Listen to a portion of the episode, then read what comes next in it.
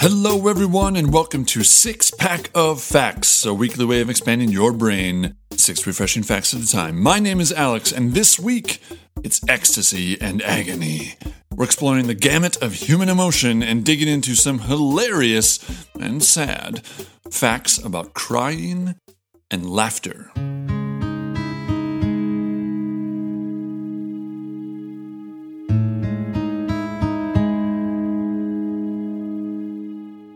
Before we get into why we cry, let's examine what we cry. Although it might seem like every tear is created equally, there are actually three different types of tears that flow from our ducts. First, basal tears. These are your everyday run of the mill tear, and our eyes actually swim in them all day. Basal tears are full of mucus, water, and salt to lubricate the eye and to fight off infection. These tears also contain oil that helps keep the liquid from evaporating as they spread evenly over the surface of the eye as you blink. Next, reflexive tears.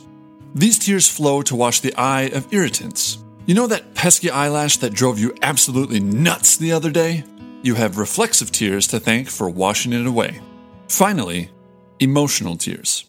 This is the main show the tears that flow when we experience feelings of sadness, happiness, anger, grief, any sort of strong emotion.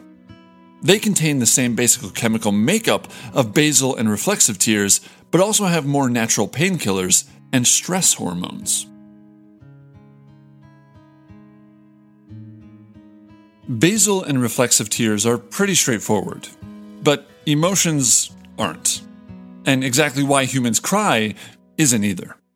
Babies cry a lot, and for good reason. It's one of the only ways they can communicate a need. But we continue crying our entire lives, far past the stage where we need to shed a few tears to signal hunger. There's no clear cut reason why, but it could have something to do with an evolutionary adaptation to signal distress without attracting predators. Usually, adult crying isn't paired with the same type of wailing as infants produce. Tears could be a visual signal to others that a person is currently dealing with something that is temporarily beyond their control. A bit of a call for empathy, if not help. A crying person also sends different social and emotional signals to onlookers, according to a 2016 study. When approached by visibly crying people, participants in the study perceived them as friendlier and felt a greater personal connection, making them more willing to provide assistance. Then there's the case of crying alone, which everyone has done, don't even try to lie about it. Emotional tears, as we covered before, include higher amounts of leucine and enkephalin, an endorphin that relieves pain, and oxytocin, a mood boosting hormone.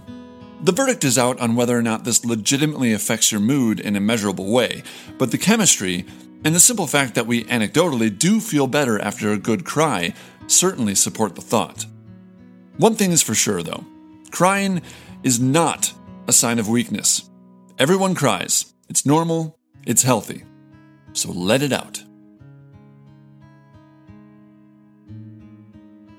Like I just said, crying is a very normal experience for humans, but the rest of the planet's creatures, not as much.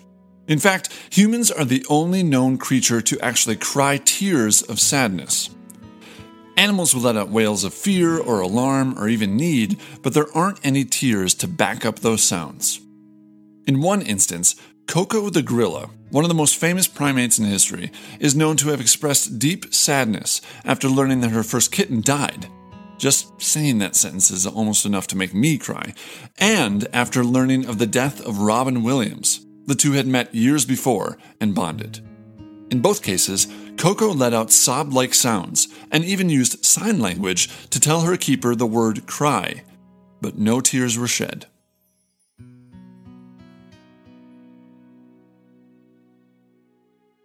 Dry those tears, my friend.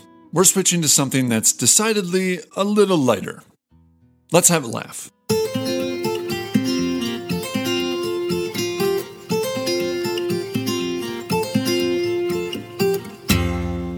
Much like crying, the origins of laughter stretch far back into our history, between 10 and 16 million years ago.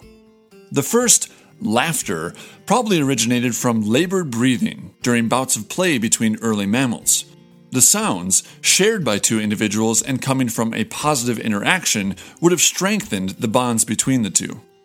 But the true development in laughter came when mammals learned to make the noises, now closely linked to positive social bonds, without first having to experience some sort of underlying emotion.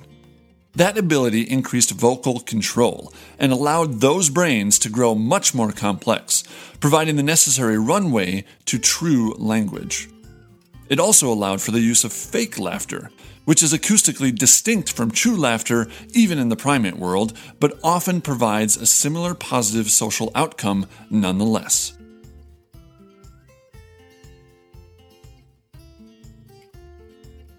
Fake laughs are sometimes a good tool for socially lubricating a situation, but that doesn't mean our brains are truly fooled. A study conducted by the University of Royal Holloway, London, showed genuine laughter produced different neurological responses from canned laughter. Even more interestingly, the fake laughter activated areas in the brain associated with mentalizing in an attempt to understand the fake laugher's emotional state. This shows that not only can the brain understand the difference between real and fake laughter, it tries to decode the performance to get to the core of what the other person is really feeling. Some of those areas included regions that control movement and detect sensation, possibly showing that trying out the fake laughter ourselves helps us understand its meaning.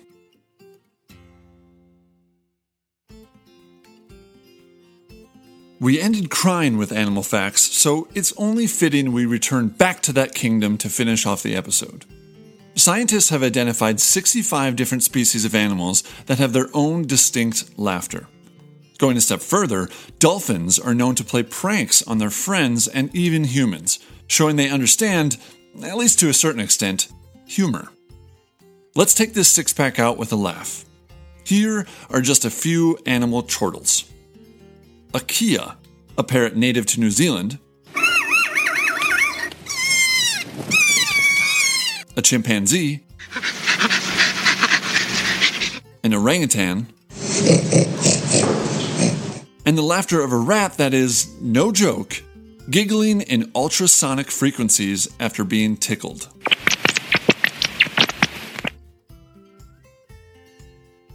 And there you have it. I hope you've shed a few tears and had a few laughs and learned a few facts. I want to extend a friendly reminder that you can email sixpackoffacts at gmail.com with suggestions of topics you want to hear about and get a special call out on the show and a special mention in the show notes. Send me those emails, folks.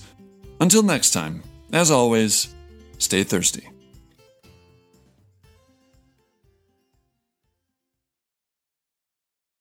Can't get enough of these refreshing facts? There are three easy ways you can help support the show. If you're listening through Apple Podcasts, leave a quick review. Then make sure you're subscribed so you don't miss an episode. Then share the show with a friend.